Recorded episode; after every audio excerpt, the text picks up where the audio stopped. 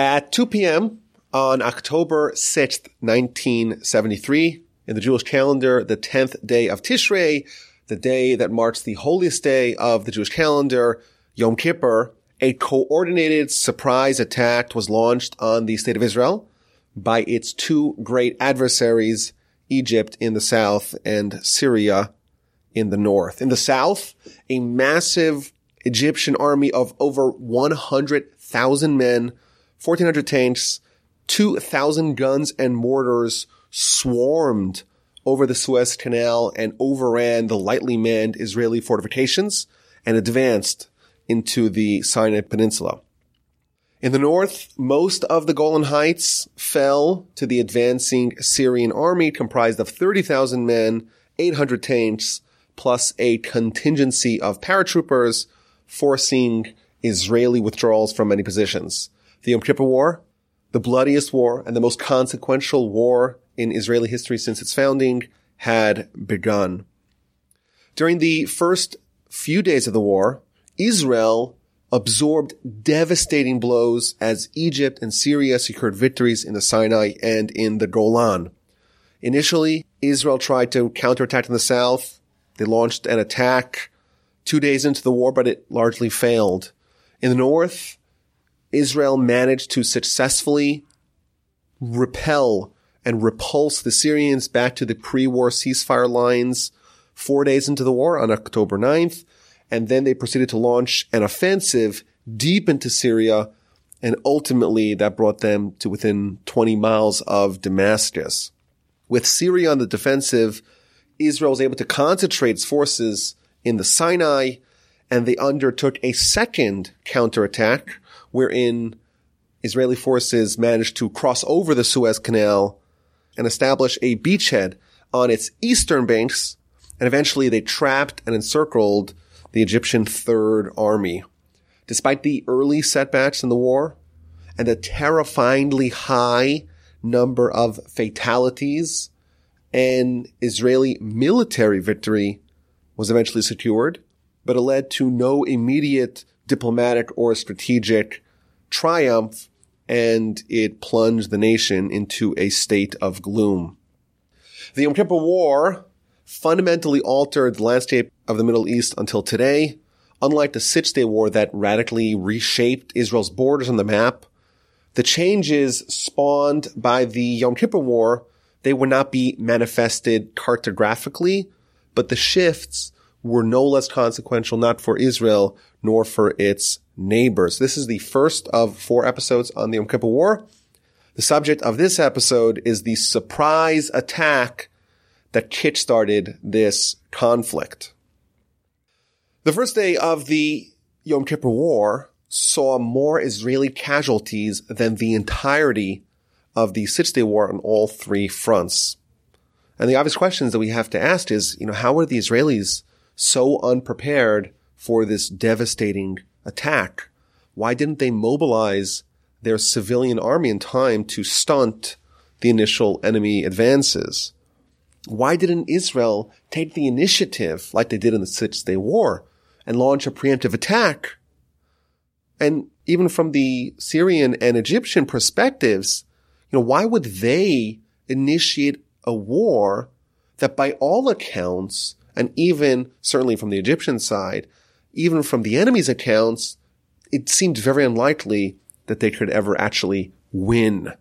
So I think to understand the Yom Kippur War in context, we first have to kind of study the events and the developments in the intervening years between the Six Day War in 1967 and the Yom Kippur War in 1973. Of course, in June of 1967, Israel won a decisive victory in the Six Day War. They successfully conquered Gaza and the entire Sinai Peninsula from Egypt.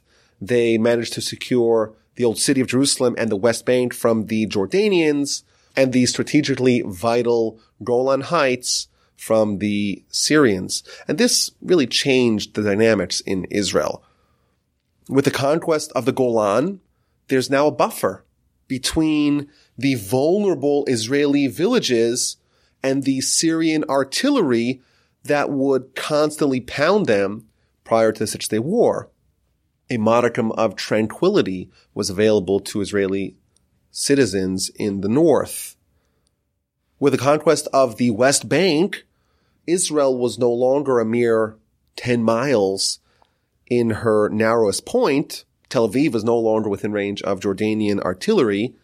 And the prospect of a Jordanian attack now from the other side of the Jordan River was exceedingly unlikely. In order to actually attack an Israeli population center, the Jordanians would have to traverse a very large and very mountainous, unpopulated area in order to reach the Israeli heartland. In the south, with the conquest of the Sinai, the most dangerous enemy, the, of course, the Egyptians, they were now at bay. A vast desert would need to be traversed before they could attack any major Israeli population center. As an example, before the Six Day War, Israel would have between three and four minutes of notification, of warning prior to an Egyptian aerial attack. Now, thanks to the Sinai buffer, they have 16 minutes. Seems like it's an eternity to prepare for any Egyptian aerial attack. In effect, the Six Day War succeeded in quadrupling the area of land controlled by Israel, but it probably amplified their collective national sense of invincibility by at least that much. They finally had some breathing room. It seemed to all, or at least to many, that the wars with her Arab nations were over. Quiet was secured. The existential anxiety that had accompanied Israel in her first 19 years of existence, it's relieved. Peace was anticipated by many in Israel, peace out of strength, peace as victors, and maybe even lasting peace with Israel's Arab neighbors was anticipated by the Israeli public and by its leadership. Sadly, peace would have to wait for many, many years. A week after the Six Day War, the Israeli cabinet convened and they voted unanimously to forfeit much of the territorial acquisitions in exchange for peace. They give Egypt back the entire Sinai. They give them back Gaza if they even wanted it, provided a peace deal could be arranged. They'd return the Golan Heights if it was demilitarized to Syria. There was never much of a discussion to return Jerusalem, the West Bank to the Jordanians. They probably didn't even want it, but Israel was at least opened to negotiations with King Hussein of Jordan regarding Israel's eastern border. Israel was open. It was eager for peace. But the Arabs, and especially the de facto leader of the Arab world, the immensely prideful Egyptian president, Gamal Abdel Nasser, they were loath to engage in direct peace talks with Israel. Arab policy towards Israel was codified in Khartoum in the Arab Summit a few months after the Six Day War at the summit, attended by the heads of the most significant Arab states. They all agreed to the famous three no's, no recognition of Israel, no negotiation with Israel, and no peace with Israel. Egyptian President Nasser, he would often declare with his trademark flair, land that was lost by force will be reclaimed by force. The problem is, how do you do it? Israel's position was quite dominant. So Nasser developed a multi-pronged plan to reconquer the lost territory. So the first part of the plan, which became known as the War of Attrition, it called for ongoing, incessant, small scale attacks on Israeli positions. Yes, Israel got the Sinai. Yes, their forces were all the way up to the eastern banks of the Suez Canal, but let's not let them enjoy it for even a second. In addition, this kind of war, the war of attrition that essentially began right after the Six Day War, three weeks later, the first provocation from the Egyptians began. This war will be a different kind of war. Everyone realized that the Six Day War was won by Israel because it was a very dynamic war. Speed, maneuverability, that was key. What happens when you translate that into a static war of attrition? Speed and maneuverability no longer have much value. Now it's about artillery. It's about manpower. It's about resilience. It's about how long can you stay in a conflict without losing the public support. Well, in that area, Egypt would be able to outmatch her Israeli counterparts. And the theory was, this is something that the Egyptians understood very well. They realized that the Israeli public had a very low tolerance of loss of forces compared to the Egyptians. You know, even today when there's exchanges, they want, you know, the bones of two Israeli soldiers in exchange for a thousand terrorists. And that's because there's an asymmetric value on life that is ascribed to the Israeli soldiers versus the Egyptian, but all other Arab uh, forces as well. So he realized if there's this unrelenting attack against Israeli troops, that's going to inflict a tremendous blow to the Israelis' civilian and military forces to their morale.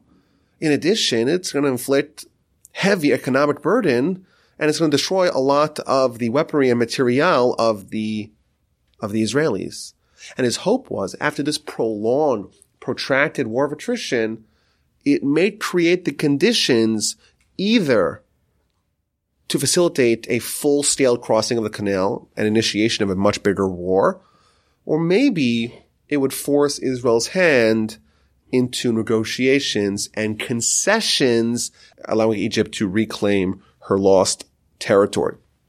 In addition, the fact that there was ongoing fighting, well, that would maintain the issue of the Israeli occupation, so to speak, of the Sinai. It would maintain it on the international scene and will help keep the diplomatic pressure on Israel. Now, this three-year war from 1967 till 1970 when a ceasefire was signed, it wasn't exactly waged in conventional terms. In fact, even in Israel, they didn't recognize it as an official Israeli war until recently. There's no full-scale campaigns.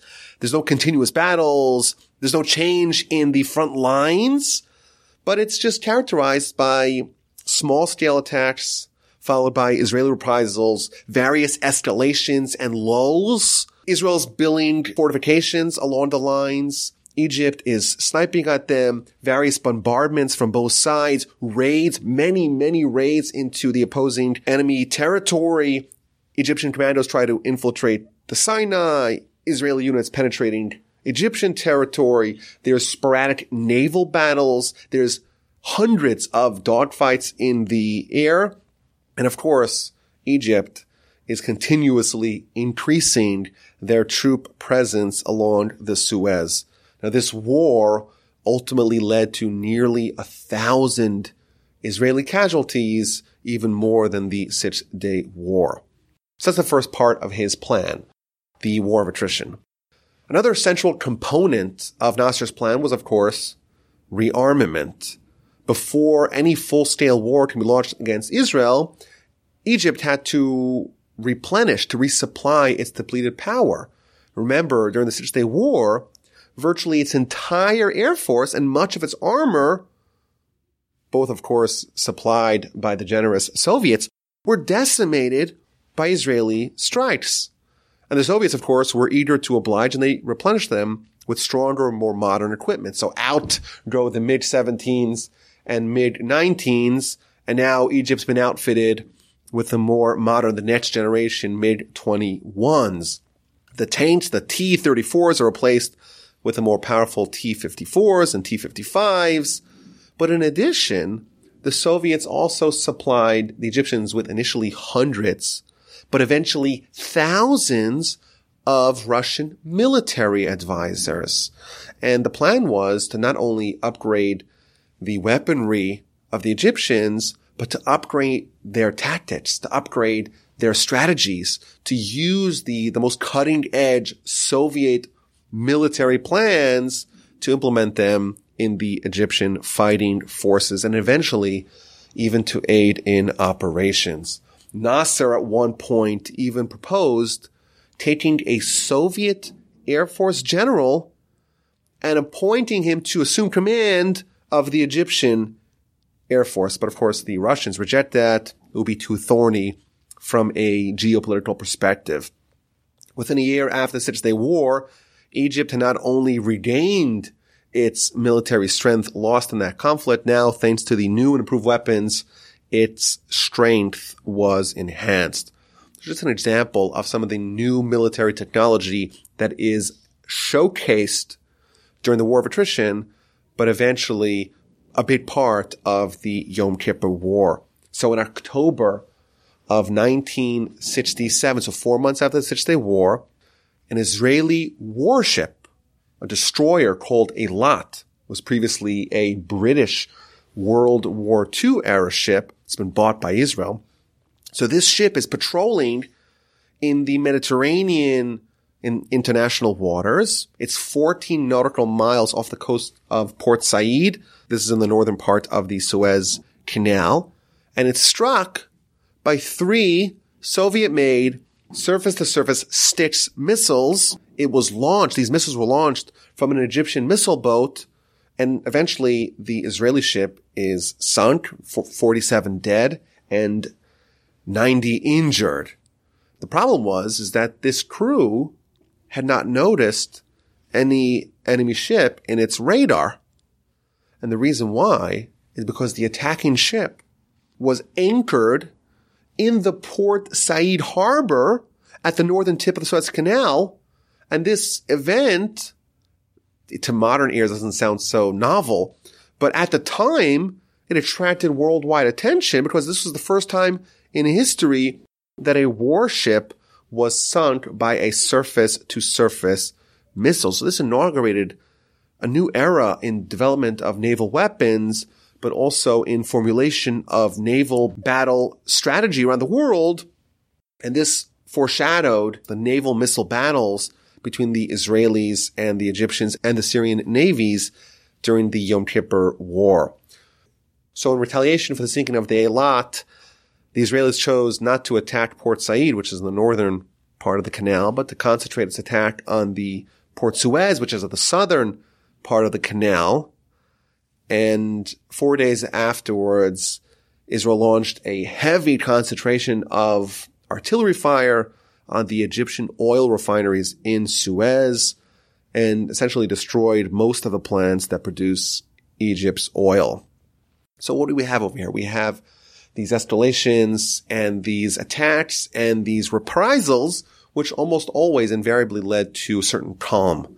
So this retaliation leads to a calm period that lasts until the summer of 1967 when once again things flare up. At the time, Egypt has 150,000 troops stationed on the west bank of the Suez, over a thousand artillery pieces, all kinds of mortar and tank weaponry, and they initiate a highly concentrated barrage of attacks on Israeli positions alongside the canal, resulting in 10 dead and 18 wounded. Now, this artillery exchange is considered to be the official beginning of the war of attrition, and it caused the Israelis to rethink their strategy along the canal and to initiate the defense that became known as the Bar Lev line. Now, in response for this provocation, in October of 68, Israeli helicopters carrying a team of Sayeret Matkal commandos, they penetrated deep into Egyptian territory and they destroyed all kinds of Egyptian infrastructure, caused blackouts all over the country, destroyed a dam, destroyed multiple bridges. And this, in effect, exposed the Egyptian vulnerabilities. You know, Israel was vulnerable to artillery attacks, but Egypt was vulnerable to aerial attacks and to invasions and to raids. You know, Israel is showing a capability of penetrating territory that's hundreds of miles away from the nearest Israeli held land. So as this fighting, this back and forth fighting is going along, Israel decides to reinforce its position on the east bank of the Suez Canal by constructing fortifications to protect its troops from bombardments and also to create a defensive line to hold any Egyptian advancement. Now it's important for us to remember the Suez Canal, it's a hundred miles long. And you have Egyptian troops situated its entire length. And you know that at some point in the near term future, it's actually one is a big uncertainty, but there's going to be a crossing attempt. Egypt is dead set on reclaiming its lost territory. So they're going to cross the canal at some point. Where are they going to cross? You have, of course, the canal. It's about 200 yards wide. Moshe Dayan famously called it the world's best anti-tank ditch. But there's understanding that they're going to cross. So the Israeli military establishment, they sat down to figure out, okay, how are we going to build a defensive fortification along the canal? Do we build it straddling the canal? Do we build it a few miles inland? Do we build it at the places where we expect the Egyptian crossing to happen? Do we build it along the entirety of the canal? And of course, there's pros and cons to each one of these arguments. You put the line right along the, the water. Well, not only do you have a defensive line right at the border that seems to stop any sort of crossing, but you also have observation points. So You see what's happening in the enemy territory. So eventually what they decide was to build what became known as the Bar-Lev line, named after the Israeli chief of staff, Chaim Bar-Lev. This became the largest engineering project in Israeli history. It costed north of $300 million, which is not so much today's dollars, but was a pretty significant sum at the time. And in effect, there's many components of this front. Number one, this line is incorporating a massive continuous sand wall lining the entire canal. They build these sand embankments between 60 to 80 feet high alongside the entirety of the canal, reinforced by a concrete wall and backed up by anti-tank ditches. So the argument was, you know, if Egypt's ever going to cross the canal, they're going to have to lay down bridges to cross tanks and other units. Well, in order to build a bridge, they're going to need to knock down this sand wall. And that, according to Israeli estimates, will take a minimum of 24 hours, giving the Israelis ample time to mobilize and to respond. It's important to remember Egypt has one of the largest standing armies in the world, and the Israeli army, while it does have a pretty robust standing army given its population, given its size, in any war, the plan is, of course, to call up the reserves, and therefore time is of essence. You build this massive sand wall, you get a, a little bit of, of time, a little bit of breathing room when you know that the Egyptians are initiating a wall, you have time to call up your troops. This huge sand wall has an added benefit that it kind of obstructed the Egyptians' view of the building of the fortifications. We could do what we want over here without them noticing. Now, behind this sand wall, they built an elaborate network of 26 different fortifications, fortifications that could withstand the heaviest of bombardments. In fact, these fortifications were able to withstand a bomb up to 500 kilograms in size. Moreover, these fortifications could be used to launch counterattacks against Egyptian artillery. Beyond the fortifications, well, they're defensive positions for tank and artillery units, and they're connected with a series of roads patrolled by mobile units and, of course, tanks and artillery. And the hope was that these fortifications would be able to operate in unison, provide each other with mutual support, and could amplify the relative power by working together.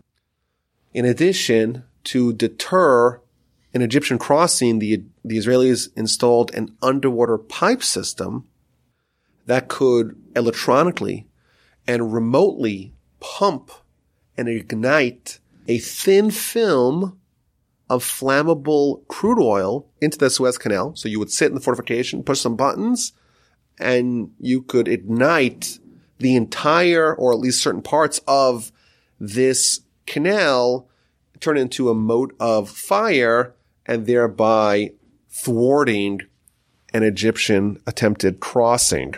This had a psychological component as well, because they installed some of these systems, but then they installed some of the dummies, dummy systems.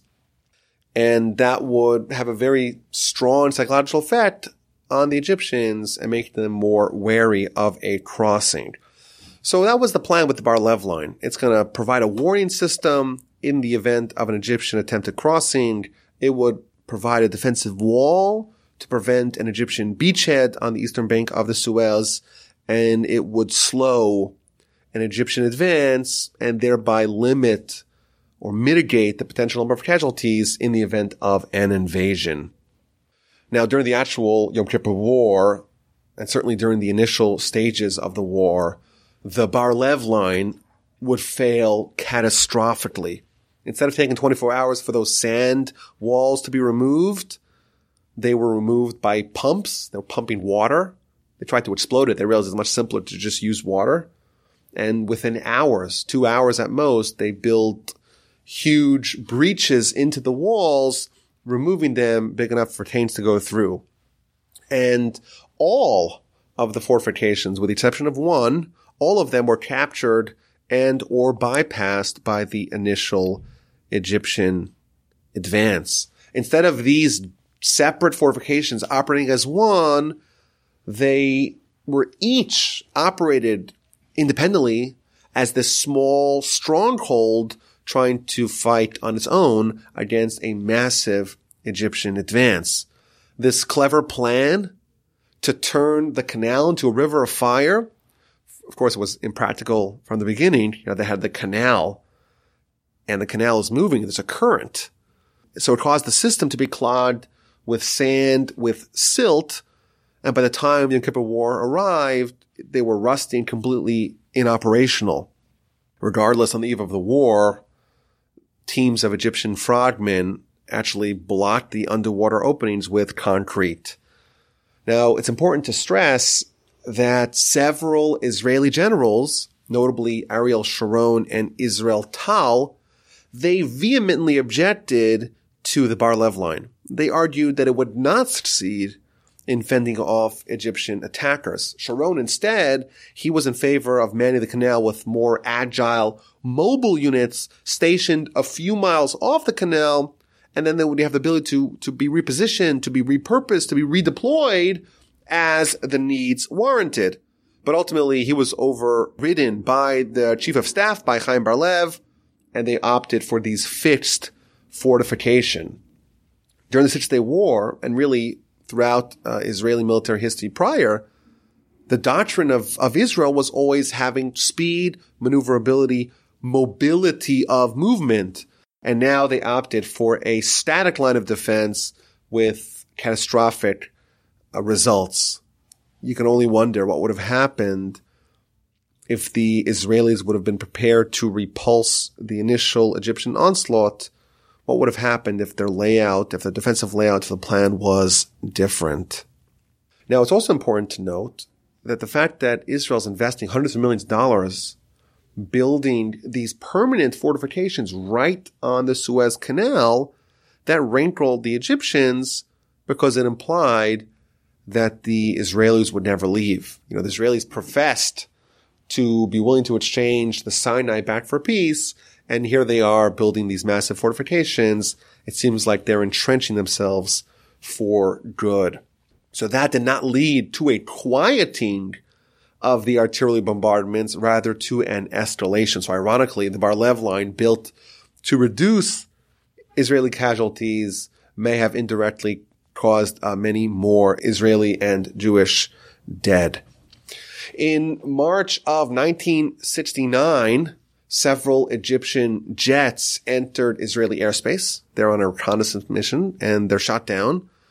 So Egypt responds with striking the Bar-Lev line and Israel retaliates with raids deep into Egyptian territory. causing tremendous damage. This back and forth fighting continues almost uninterrupted for more than a year. If you were an Israeli soldier and you're leaving your post, you're leaving for vacation, you know you're vulnerable. They're taking pot shots at any sign of movement. Commando raids back and forth. Israel's destroying dams and bridges deep in the Egyptian heartland. Egypt is laying mines and mounting ambushes on patrols. It's a very hostile area of conflict. Uh, there's one operation that kind of jumps out when you're reading about this period, and that's the operation was called Bulmus number six. This is considered to be one of the most difficult and daring operations in Israeli history. A team of commandos from Shayetet Shloshesre, which is essentially the Navy commandos, the equivalent of the Navy SEALs, together with a team from Sayeret Matkal, Special Operations. They raided what's known as the Green Island, small artificial island fortress built by the British actually, in the middle of the Gulf of Suez, a few miles south of the city of Suez. Again, this is on the southern tip of the Suez Canal. This fortress, it's of vital strategic importance because it was located at the mouth of the Suez Canal and it was laden with anti-aircraft guns and radar equipment. And the Israelis decided to attack it and to create a seam through which they could mount aerial assaults on the enemy territory. So there's a short, very intense, very dramatic, very bold operation where the Israelis storm this fortress and essentially kill or capture everyone there, destroy the entire thing, and just leave. And I don't want to go through the entirety of it, but I'd advise everyone to go read the Wikipedia page it's called Operation Bulmus 6 or Green Island Raid. An incredibly stunning, daring, multi-layered operation. So again, we have this intensification on both sides and it escalated yet further when the Israelis made a strategic decision. They decided instead of responding to Egyptian artillery with our artillery, we're going to mount air retaliation. And what they called it is there's ground artillery. We're going to use flying artillery. So for example, Egypt starts to bombard Israeli positions. Israel launches a massive aerial attack along all parts of the canal, but focusing primarily on the artillery emplacements and on the surface to air aircraft guns. So you have this unmitigated success. The Israelis are, are flying over a thousand sorties and they succeed in destroying a tremendous amount of the Egyptian infrastructure on the west bank of the Suez.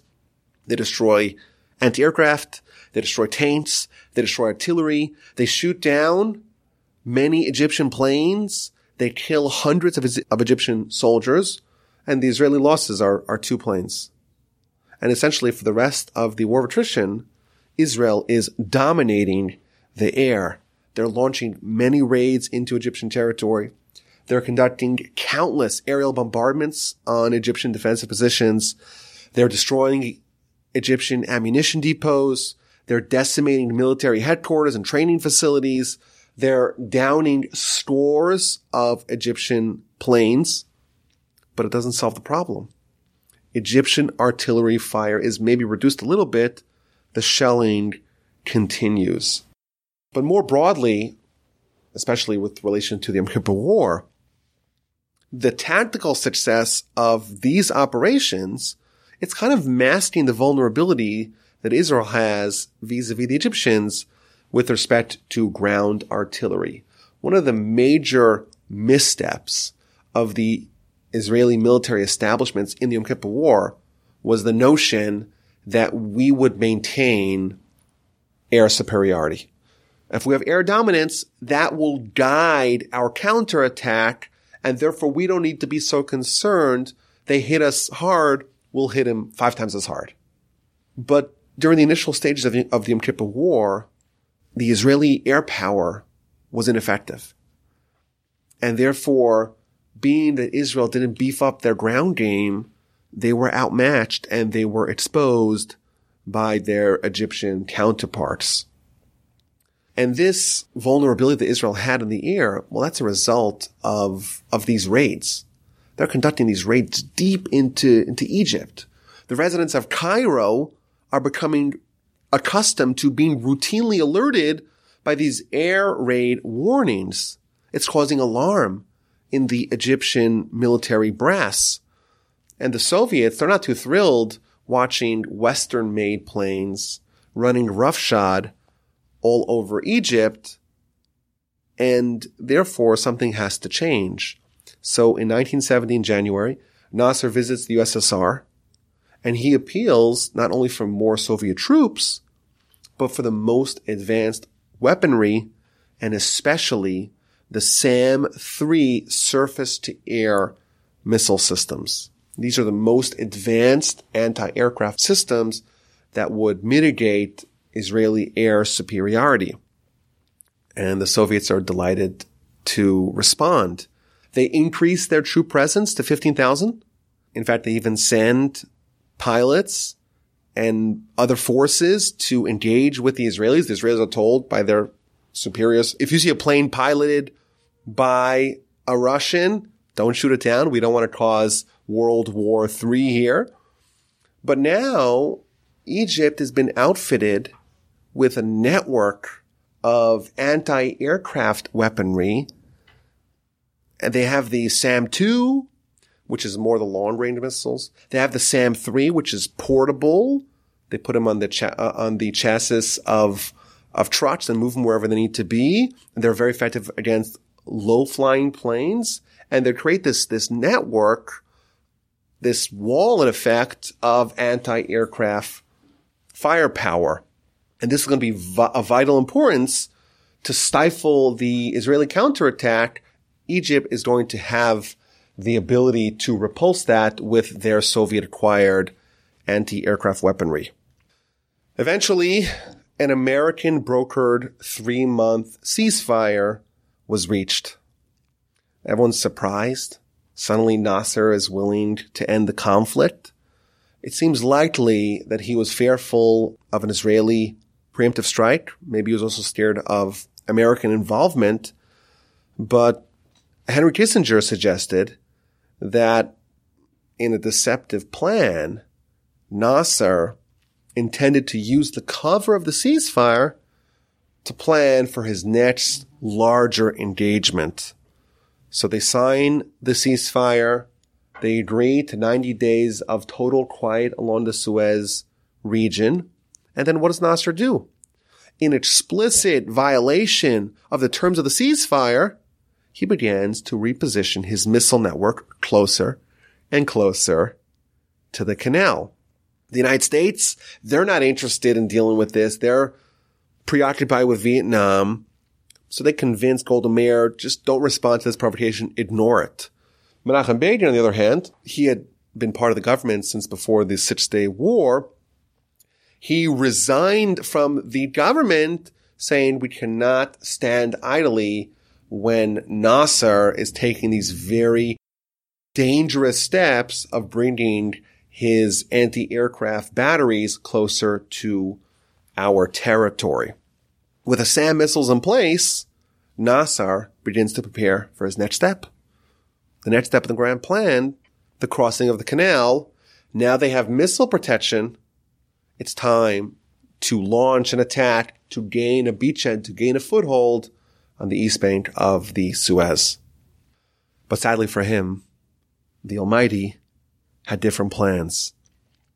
On September 28th, 1970, a month and a half after the three month ceasefire was signed, Egyptian President Gamal Abdel Nasser, aged a young 52, suffered a heart attack and died and was succeeded by Vice President Anwar Sadat. War was delayed. The original three month ceasefire remained in effect for three years, until the launching of the Yom Kippur War. But for the time being, seemingly all was quiet on the southern front. So now that there's a ceasefire in place, Egypt, they're doing their provocations. Israel is also taking some steps to prepare and to harden its defenses. So they take the southern command and they transfer it to General Ariel Sharon, of course, the legendary fighter. Thanks to the ceasefire, they're able to reconstruct parts of the Bar Lev line that were destroyed during the war. Sharon, of course, he was in favor of making the defensive line a little bit removed from the water. So he adds a second layer of defenses between five and seven miles behind the, the waterline, behind the canal. But now we have quiet. And due to this period of essentially complete quiet, there is a newfound sense of security in the Israeli world. They begin to lower their guard. They begin to reduce their vigilance. Now, Sadat, who's a very clever, very astute politician, he contributed to the Israeli sense of security. He seems to be, at least initially, quite sympathetic peace talks with Israel. He seems to be departing from Nasser's policy of reaching out to the Soviets. He actually expels, he purges the Russians in 1972. He gets rid of many of the pro-Soviet Nasserist members of the government and the security forces. And along the Bar-Lev line, the Israelis gradually loosen up and they settle into this false sense of security. Of the original 28 fortifications, 10 of them are deactivated. They're covered by sand. It's too expensive to maintain them. They wanted to reduce defense expenditures and therefore they shuttered 10 of the 26 fortifications. The number of soldiers manning these fortifications were also reduced to the absolute minimum. But now over time, the exact role of this very formidable defense line, it's becoming a little bit murky. It's a little bit opaque. Is it primarily a warning system? Well, if it's a warning system, it doesn't need to be very heavily manned. Is it supposed to be a defensive blockade to an enemy invasion? Well, then it's, it's too lightly manned. In the end, it was kind of neither. You know, Israel builds these 80 foot sand embankments. Now we could see over to the Egyptian side. The Egyptians respond with 130 foot sand embankments on their side. Instead of Israel observing her enemies, and being able to make plans and movements unobserved, well, we have now the opposite. It's also way too lightly manned to stunt any Egyptian attack. When the Yom Kippur War began and hundred thousand Egyptian troops poured over the canal, the Bar-Lev line was guarded by a grand total of 450 soldiers. And sadly, many of those soldiers would go on to perish in the early days of the war.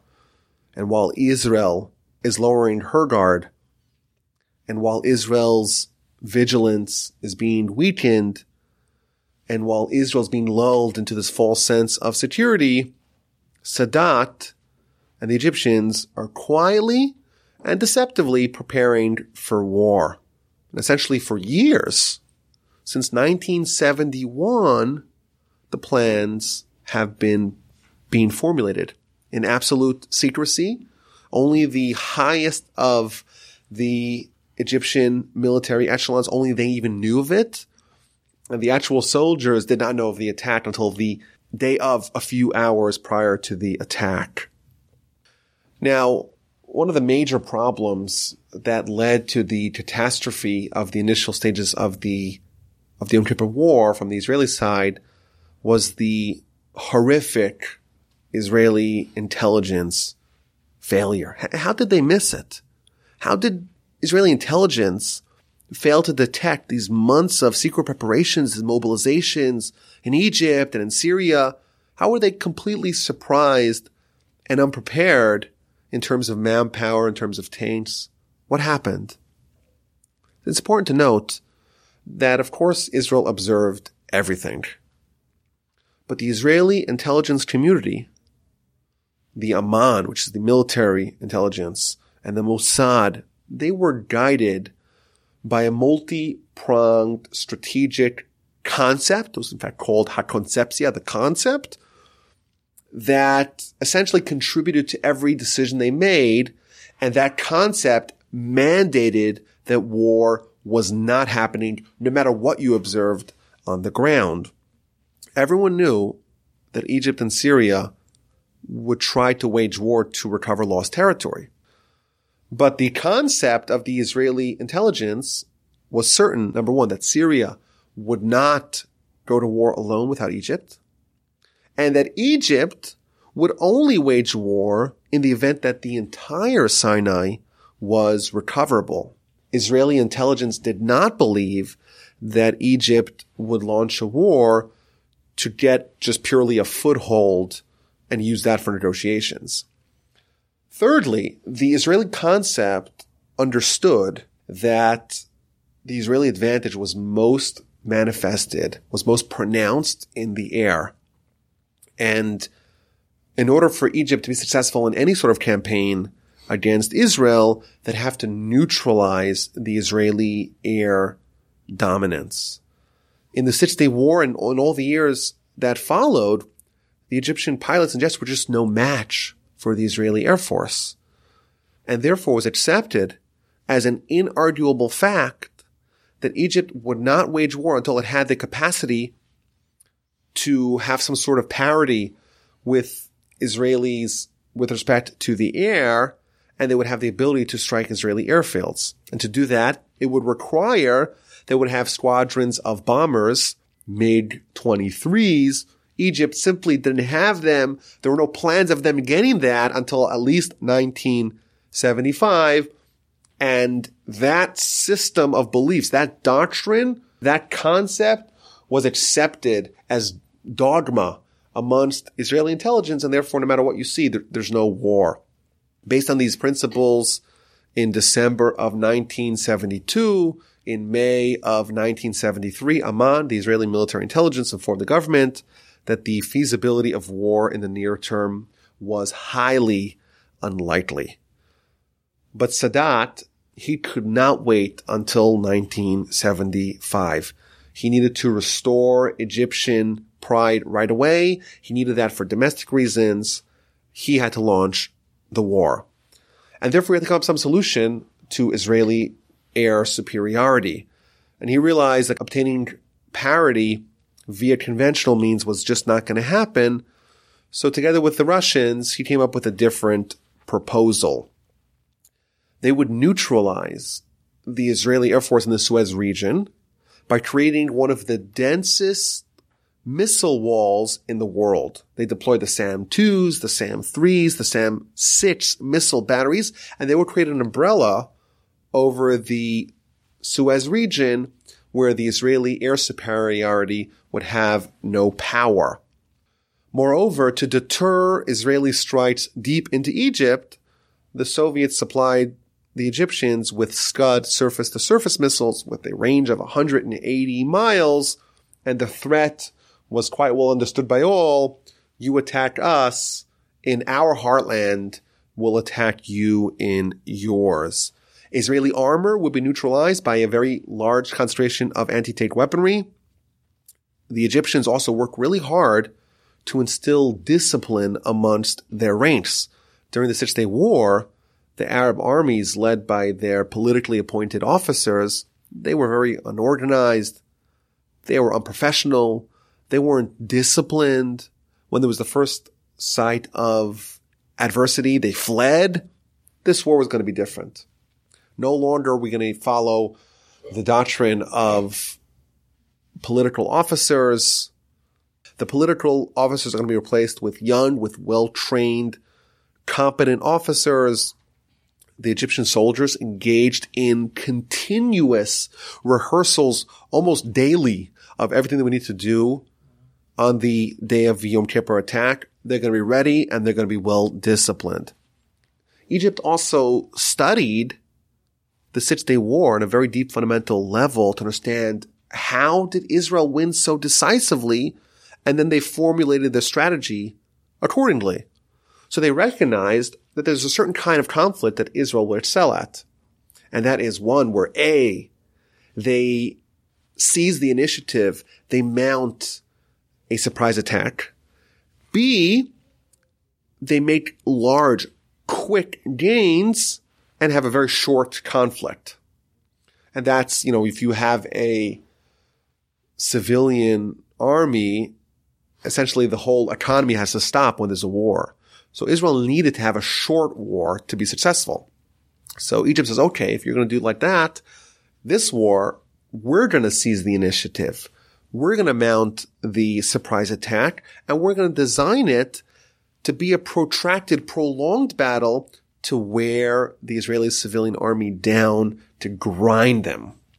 And Sadat compromised on the Egyptian ambitions to have a total conquest of the lost territory, and he settled for partial conquest of the lost territory. And in fact, the battle plans, they called for crossing, making a large beachhead, and then nothing else. There was no plan what to do next. Just to, let's get our foot in the door, make a beachhead on the Israeli side of the, of the canal and figure out what to do later. He convinced Syrian President Assad to launch a simultaneous attack in the north, uh, forcing Israel to fight the first two front war since the War of Independence. Uh, of course, Russia was happy to supply the Syrians with ample anti-aircraft weaponry as well. On the international scene at the UN, the USSR pledged that if things are going well, we're going to forestall a UN imposed ceasefire. If things were going bad, well, then we're going to demand a ceasefire. They pledged to keep the Egyptians well supplied. In fact, even before the war began, Soviet ships laden with supplies left Soviet ports bound for Egypt. A Soviet airlift was undertaken a few days after the outbreak of the war. King Faisal of Saudi Arabia, he pledged to employ the oil weapon to keep the Americans at bay, to unite all the Arab nations. Sadat has all his puzzle pieces in place for a war the likes of which the Middle East had never seen. Now, he was not shy about his ambitions. Throughout 1973, he engaged in frequent public saber rattling. He gave interviews to whoever would listen to them, and he would widely discuss the upcoming war. He declared that Egypt is prepared to sacrifice a million soldiers to recover its lost territory. And several times there are these pump fakes throughout 1973. The Arab forces, they conduct these large scale exercises and that puts the Israelis in high alert. They're expecting a war. They do partial mobilizations. It's a very expensive ordeal for the small Jewish state. And then nothing happens. And that would, in, in May, in fact, Egypt was planning on going to war and the Soviets call it off because they have an important summit with the Americans taking place that month in Moscow. They don't want to be disrupted by the war in the Middle East. So what happens after there's a partial mobilization in, in May? the Israeli intelligence takes the wrong lesson from this unnecessary mobilization. Instead of learning that war was simply being postponed, they argue, well, the concept has been vindicated. No, war is not happening. And that is repeated throughout the establishment. Moshe Dayan, at the time, he's the Israeli defense minister. He says no war with Egypt is imminent. And Egypt also fed this belief with a concerted campaign of misinformation. In fact, they had a whole team dedicated to giving deliberate misinformation to the Israelis. So the Israelis are led to believe that the Egyptian equipment is not well maintained. There's inadequate spare parts. They're undermanned. And Sadat, yes, he is saber rattling, but he's making these war threats at such a pace that they get muted out by the international community and they're ignored. Eventually, Egypt decides on October 6th, on Yom Kippur, it's a day that they assumed correctly that Israeli readiness would be weakest and also the tides in the canal were optimal at the time. And also, quite sinisterly, that month coincided with Ramadan. And the understanding was that the Israelis would least anticipate the Arabs attacking during Ramadan, and indeed that perception was true as well. In the middle of September, a dogfight occurred between the Israeli and Syrian air forces over the Mediterranean, and that led to 13 Syrian aircraft being shot down with only one Israeli plane being lost. And then what happens immediately afterwards? Syria, they mobilize their troops on the Golan Heights.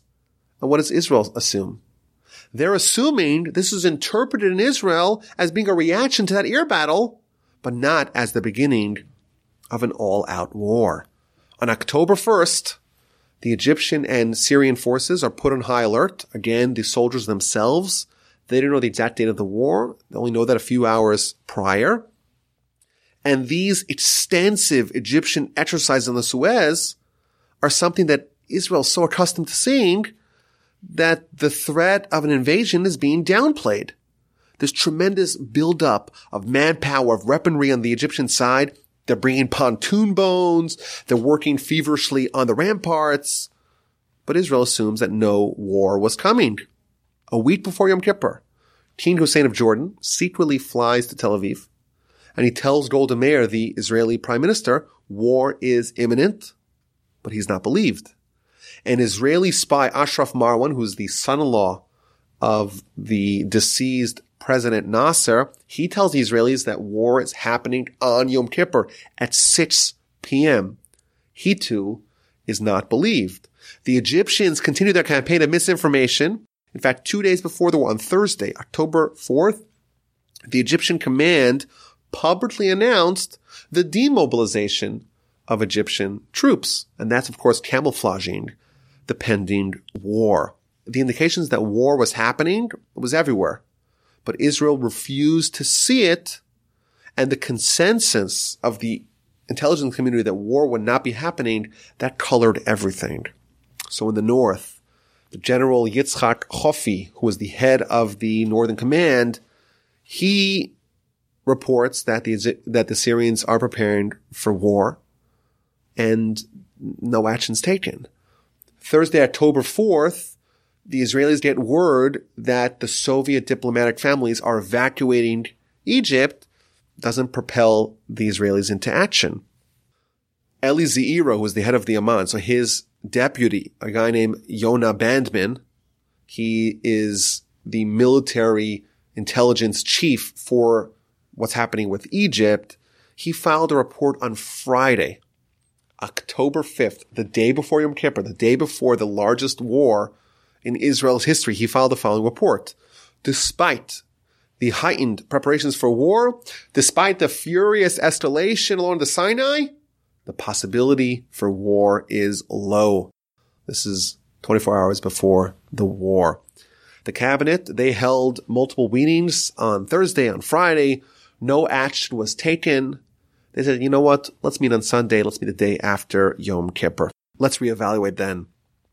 Nevertheless, on Friday, the chief of staff, David Elazar, so he's the head of all the military, he obtained permission to put the army on alert C, which essentially places the standing army at the highest degree of preparedness and allows for limited mobilization of the reserve army.